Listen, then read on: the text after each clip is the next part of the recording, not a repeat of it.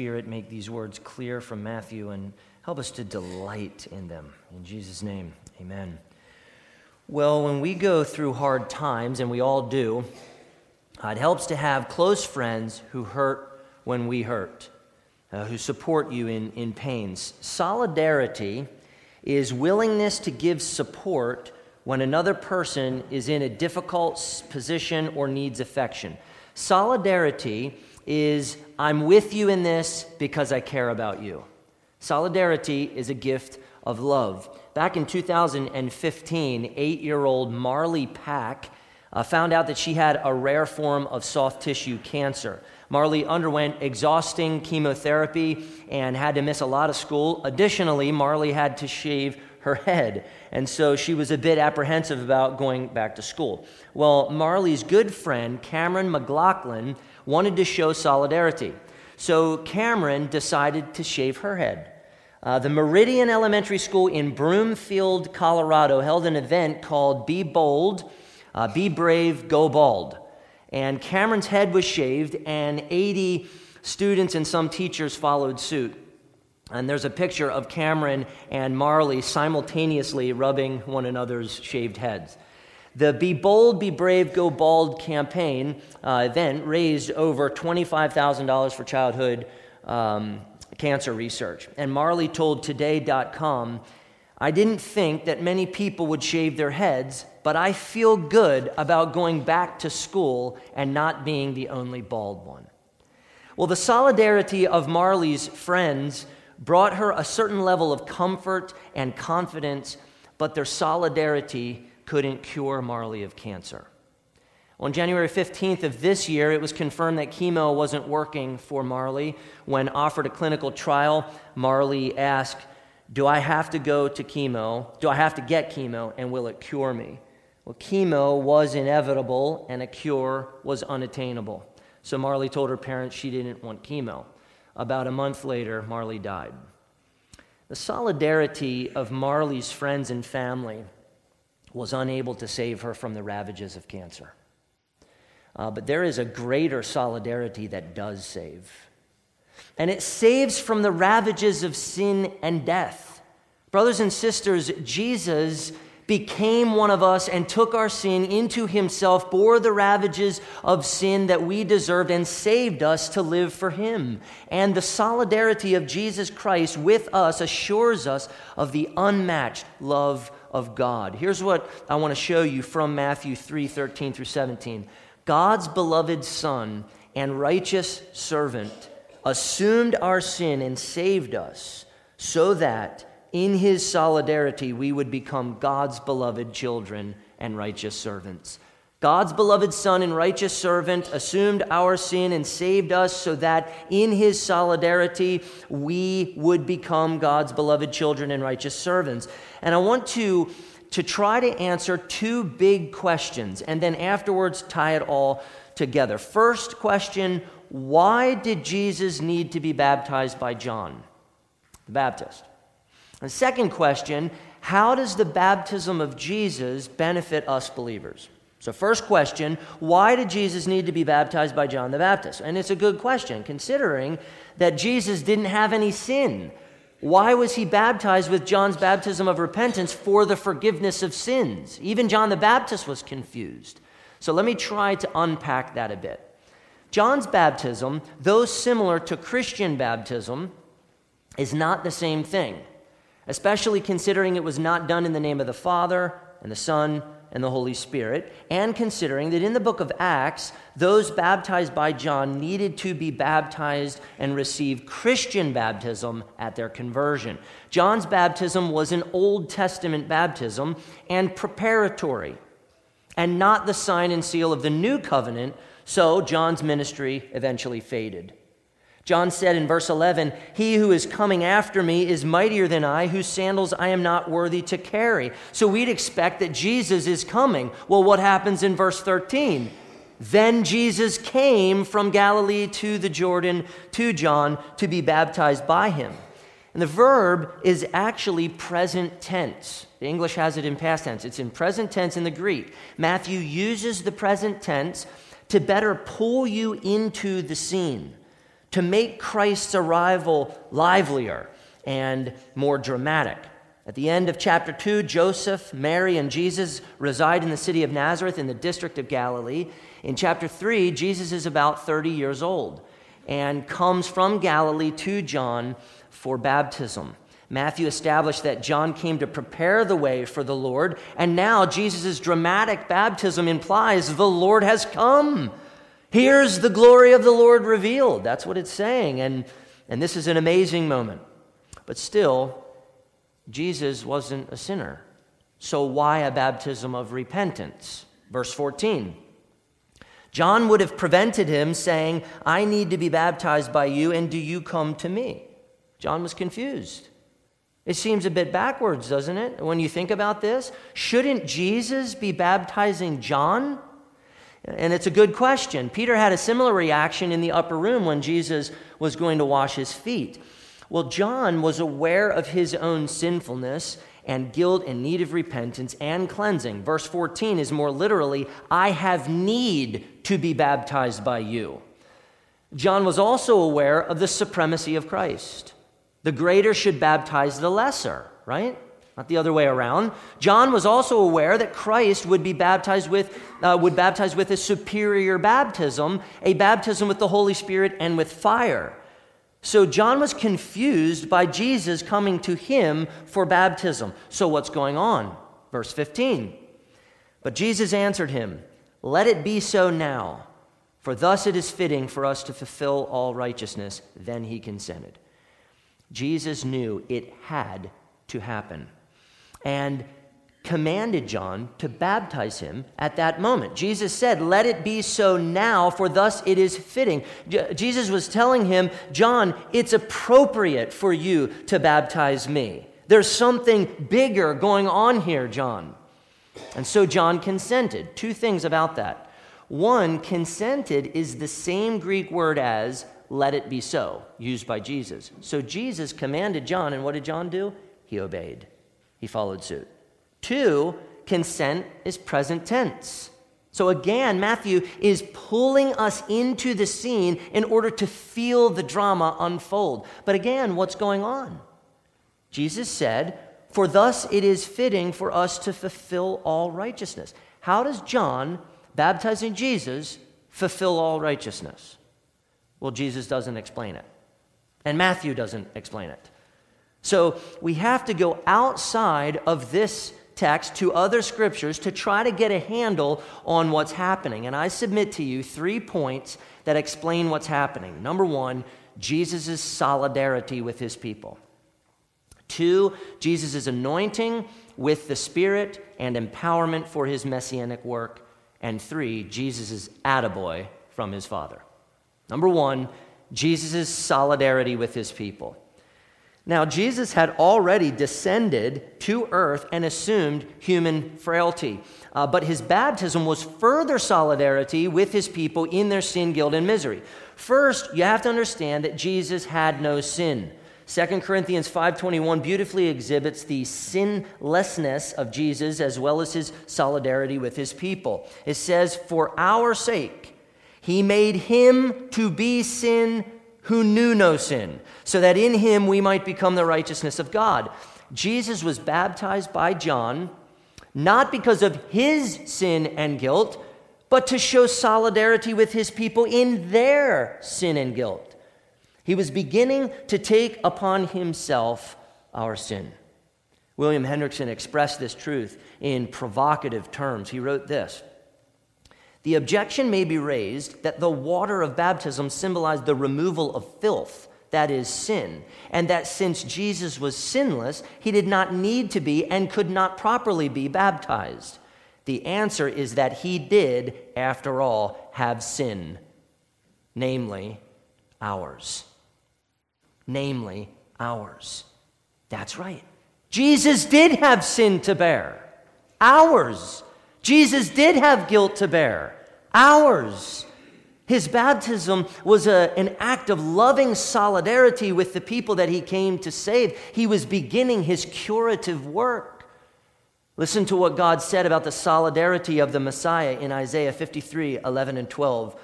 By his knowledge shall the righteous one, my servant, make many to be accounted righteous, and he shall bear their iniquities. Therefore, I will divide him a portion with the many, and he shall divide the spoil with the strong, because he poured out his soul to death and was numbered with the transgressors. Yet he bore the sin of many and makes intercession for the transgressors. Jesus the Messiah was numbered among the transgressors, and he bore the sin of many. That's solidarity. With Isaiah 53, 11 and 12 in mind, Dr. Leon Morris explained Matthew 3:15 like this. But in this gospel, fulfill is often used of the fulfillment of prophecy. And this is surely in mind here. We should probably understand righteousness as in Isaiah 53 11. So Dr. Morris linked Matthew 3 15 that we're looking at with Isaiah 53 11. Dr. Morris continued Matthew is not averse to referring to Isaiah, and a reference to the righteousness of the servant would suit the present passage admirably. Jesus might well have been up there in front, standing with John and calling on sinners to repent. Instead, please hear this, instead, he was down there with the sinners, affirming his solidarity with them, making himself one with them in the process of the salvation that he would in due course accomplish. That is a wonderful thought.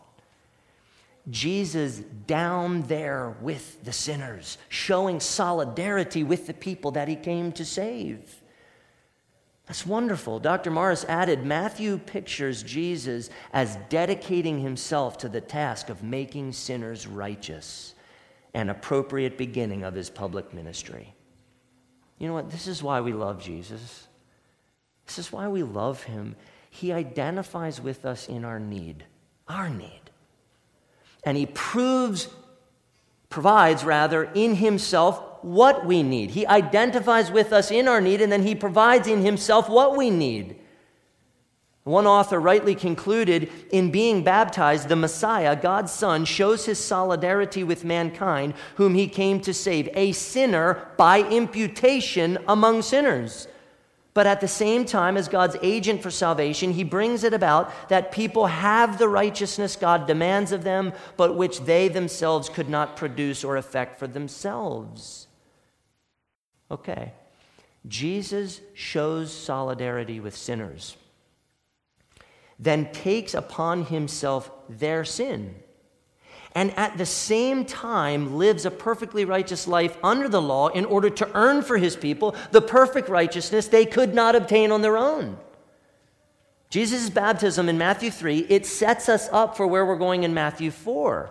Well, what happens in Matthew 4? This is so interesting, an awesome connection. Jesus keeps the covenant of works in the wilderness as Israel failed to do. And he proves to be the perfectly righteous Christ and Son of God. Indeed, he proves to be the perfect Israel. Brothers and sisters, Jesus' baptism displays his solidarity with us, but it also marks the beginning of his messianic work to fulfill all righteousness for us. Number two, Jesus' anointing with the Spirit and empowerment for his messianic work. Verse 16. And when Jesus was baptized, immediately he went up from the water, and behold, there's that word again. Matthew alerts us that something big is coming. Behold, the heavens were opened to him, and he saw the Spirit of God descending like a dove and, uh, dove and coming to rest on him. That's big. That's, that was his ordination. His ordination, the beginning of his work as the Christ. Now, we could spend time on the phrase, he went up from the water. Lots of debate on that. Okay? Was Jesus immersed, or was he sprinkled, or was he poured upon? All are possible according to the language. We just don't know. And that's not what Matthew emphasizes. Matthew says, Behold, to emphasize what happens after Jesus went up from the water. So, like a Christmas gift box that is open to reveal, hopefully, the expensive gift inside, God opened the heavens to give Jesus and John a glorious look beyond the created universe to what Calvin said was a symbol of the divine presence. Like a dove, the Spirit of God descended and rested on Jesus. Jesus saw it. John 1 32 and 34 confirm that John saw it. The Spirit's descent upon Jesus confirmed for John that Jesus was the Christ. And for Jesus, it empowered him. It empowered him. Jesus' divine nature, we have to be clear about this, had no need of empowerment. None whatsoever. But his human nature did. Therefore, God sent the Spirit to anoint him and to empower him to do what he had come to do. What great love. The Father was caring for the Son and ensuring that he would have the strength that he needed to achieve the eternal covenant of redemption. Christ means anointed one. And Jesus was anointed with the Holy Spirit. Heidelberg 31 helps us understand this anointing, this Christ language. It asks, why is he called Christ, that is, anointed? Why?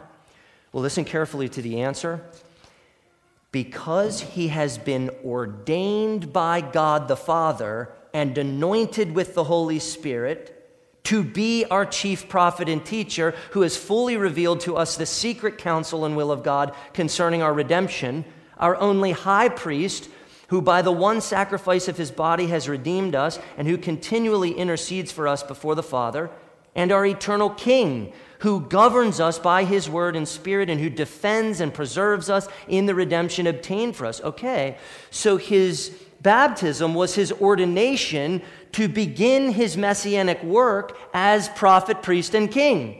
And, and guess what? As we study Matthew and continue, we'll watch as Jesus works for us in all three of these messianic roles prophet, priest, and king. It's coming. It's wonderful. Here are, are several significant connections then between Jesus' anointing and particularly the book of Isaiah. Listen to Isaiah 11, 1 and 2, and try to see the connection. There shall come forth a shoot from the stump of Jesse, stump of Jesse, and a branch from his roots shall bear fruit, and the Spirit of the Lord shall rest upon him. Okay. Jesse was King David's father. The Davidic dynasty was cut down to a stump, not looking hopeful for the Davidic dynasty. But God had made promises. He made promises to David. And so one shoot broke forth to bear fruit. The Spirit of the Lord rested upon the promised Davidic king. Jesus was baptized by John in confirmation of his Davidic sonship and kingship. Now, here's another amazing connection. The nation of Israel was typological of Jesus Christ, and the New Testament proves it. Isaiah 50, in Isaiah 50, or 41 rather, God says about the nation of Israel now, You are my servant, I have chosen you. Then in Isaiah 42 1, God says this Behold, my servant whom I uphold, my chosen, in whom my soul delights, I have put my spirit upon him. He will bring forth justice to the nations. Who's that prophecy about? Easy. Jesus Christ. Jesus Christ. And Matthew proves it. In Matthew 12, Matthew applies Isaiah 42, verses 1 through 3, not to Israel, but to Jesus Christ. Jesus is God's true servant, God's true chosen one, the true one in whom God's soul delights, and God put his Holy Spirit upon Jesus right here at Jesus' baptism. The Old Testament connections here are striking. Now, here's another connection with Isaiah, and this one's a doozy. I love this. Jesus is in his hometown, Nazareth, in the synagogue, and he stands up and he takes the scroll and he reads this from Isaiah 61 1 and 2. The Spirit of the Lord is upon me because he has anointed me to proclaim good news to the poor. He has sent me to proclaim liberty to the captives and recovering of sight to the blind, to set at liberty those who are oppressed, to proclaim the year of the Lord's favor. And then he gives the scroll back and he sits down. And so, what's happening? All eyes in the synagogue fixed right on him. I mean, I, don't, I wonder what that moment would have felt like. And then, as all eyes are on him, Jesus says this Today, this scripture has been fulfilled in your hearing. Drop the mic. I mean, that is awesome. Jesus meant that he had been anointed with the Holy Spirit to preach the gospel and to save, and that's what he was doing at that moment. Acts 10 38 is relevant. Peter is preaching, and he mentions John's baptism, and then he says this how God anointed Jesus of Nazareth with the Holy Spirit and with power. He went about doing good and healing all who were oppressed by the devil, for God was with him. Do you understand why John the Baptist needed to baptize Jesus? At his baptism, God anointed Jesus with the Holy Spirit and with power and ordained him to his messianic work. His baptism signified that God was with Jesus and something amazing is coming. Well, Matthew writes about this. He puts this stuff down on paper for us to connect Jesus of Nazareth back to covenant and messianic prophecies of the Old Testament. Matthew connects Jesus back to the one plan of redemption for the one people of God, which was unfolding throughout the Old Testament and is now in Matthew exploding in full gospel color in the person and work of Jesus Christ. It's right here at the beginning of the New Testament. The mention of Abraham and particularly David, is hugely significant to Matthew's trajectory. It's covenantal. Again, Jonty Rhodes' quote is fitting. Covenant is the theme that links the different books of the Bible to make them one united story, blazing through the Old Testament like a firework before exploding into full color in the coming of Christ. In the coming of Christ. Matthew is telling you all about the coming of Christ in order to show you that Jesus of Nazareth is the fulfillment of all God's covenant gospel promises. The, the fact that the Spirit of God alighted on Jesus tells us not only that Jesus is God's Christ and God's Son promised in the covenants, but that Jesus is empowered by the Spirit to accomplish God's eternal covenant of redemption, God's eternal plan of salvation. He's the one. He's the one. His baptism says, Jesus, now is your time to shine. And what Jesus does and teaches after this showcases Jesus fulfilling God's eternal covenant of redemption, his eternal plan of redemption.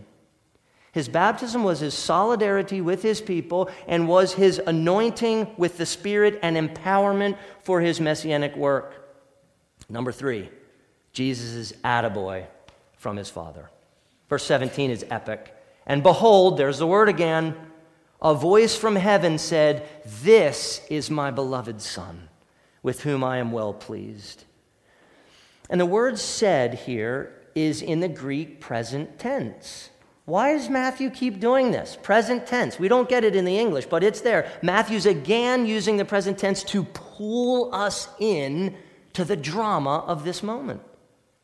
Now, sometimes movies they have flashbacks where a person remembers all kinds of past events which rapidly and chronologically flash on the screen, and the past, uh, that flashback, is used to make sense of the present situation of that person in, in the movie. Now, that should be happening for you as you hear verse 17. Old Testament covenants and promises and prophecies the garden, Noah, Abraham, Isaac, Jacob, Moses, the Exodus, David, Solomon, the exile, the prophets should flash in chronological order in your mind, helping you make sense of God's words in verse 17. This is my beloved Son with whom I am well pleased. This is what God's promise in Genesis 3:15 was all about the arrival of God's promised son who would crush the head of Satan. This is like the moment. Now, part of your flashback should be Exodus 4, verses 21 and 22, and Jeremiah 31, verse 9, where God refers to Israel as his firstborn son. Interesting. That language was typological of Jesus Christ, God's beloved Son. Israel received adoption, but they were unfaithful. They broke covenant, and God cast them out of the land. But when God sent his only begotten Son, he was faithful.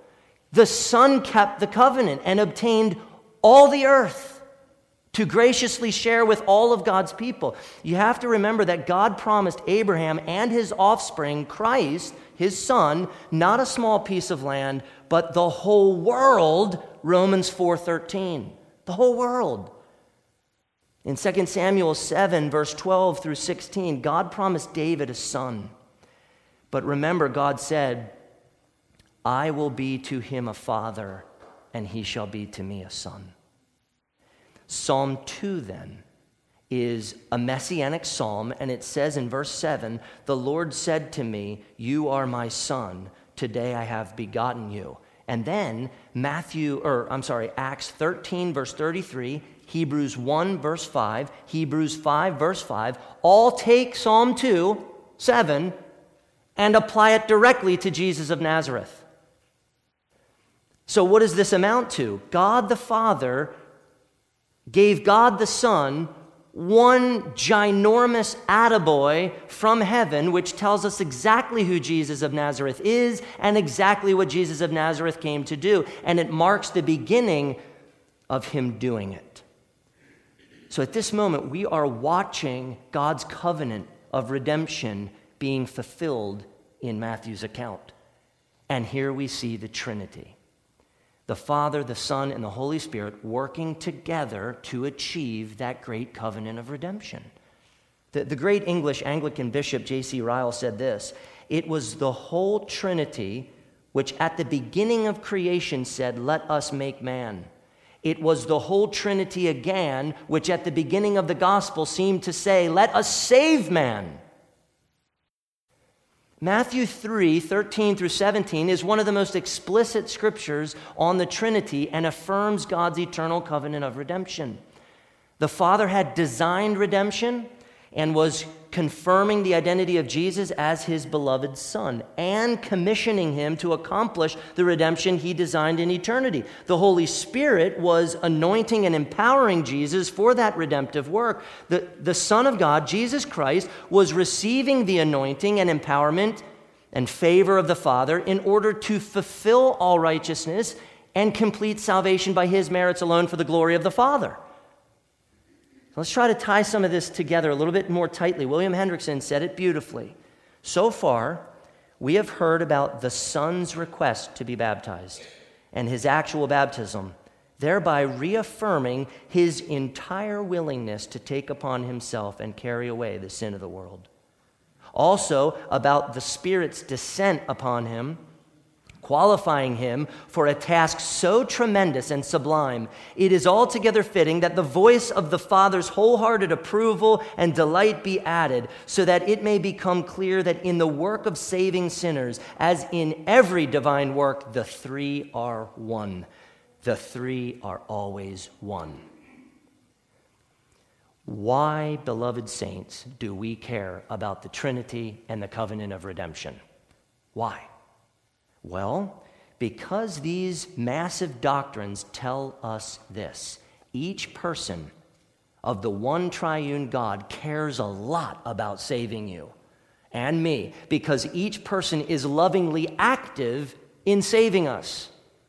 The three persons of the Godhead are entirely united in their eternal plan of redemption. And right here at Jesus' baptism, we see each person advancing our redemption. The Father's pleasure in the Son, the Spirit's anointing and empowerment of the Son, the Son's obedience to the Father by the Spirit. It's beautiful. This is the triune God who loves you, brothers and sisters, and who, is, who has secured your redemption in Christ alone. Solidarity is everything. It's everything. A little while after this epic moment, John the Baptist said this about Jesus, and we must say the same in order to be saved.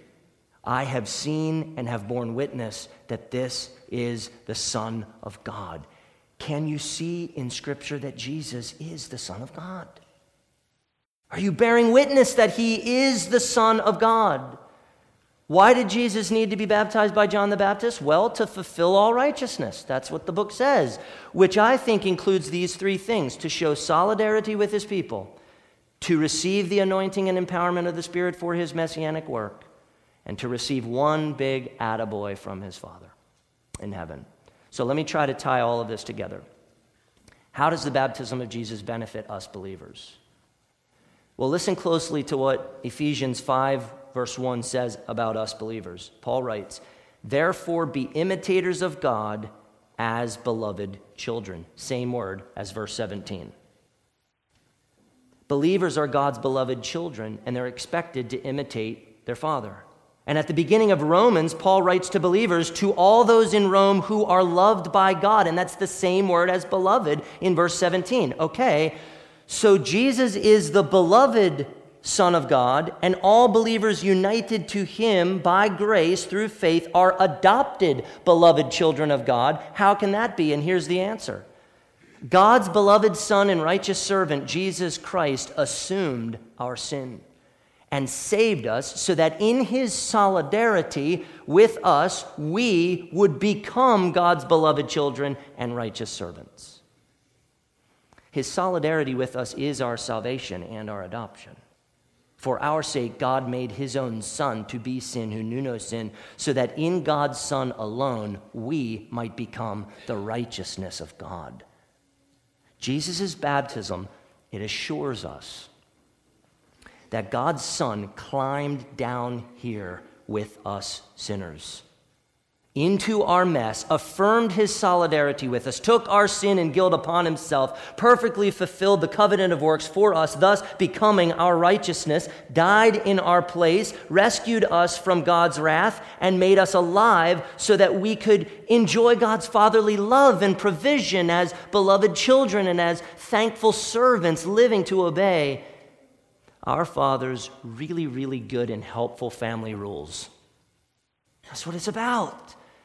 Marley Pack's friends could shave their heads in solidarity with Marley, but they couldn't cure her.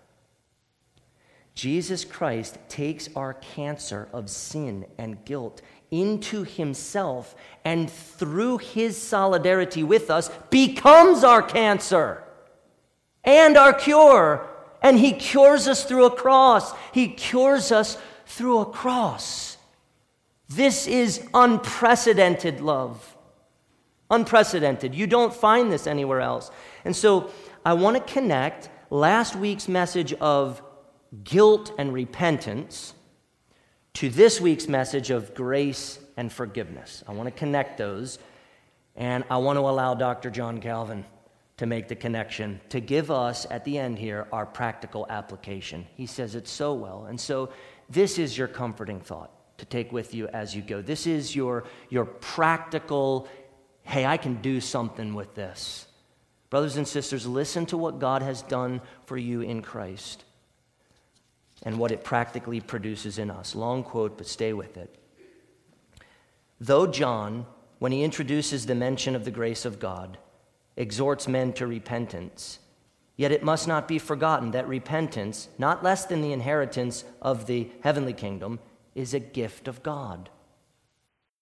As He freely pardons our sins and delivers us by His mercy from the condemnation of eternal death, so also does He form us anew to His image, that we may live unto righteousness. As He freely adopts us for His sons, so He regenerates us by His Spirit, that our life may testify that we do not falsely address Him as our Father. In like manner, Christ washes away our sins by his blood and reconciles our Heavenly Father to us by the sacrifice of his death. But at the same time, in consequence of our old man being crucified with him and the body of sin destroyed, he makes us alive unto righteousness. The sum of the gospel is that God, through his Son, takes away our sins and admits us to fellowship with Him. That we, denying ourselves and our own nature, may live soberly, righteously, and godly, and thus may exercise ourselves on earth in meditating on the heavenly life. Calvin nails it again. That is really helpful. The solidarity of Christ with us is what gives us life and makes us live like Him. Jesus is our cure. Jesus is our new life. Jesus is our eternal life. Beloved children, beloved children, delight in the solidarity of Christ your Savior. Because of him, you are God's beloved uh, children and you are God's righteous servants.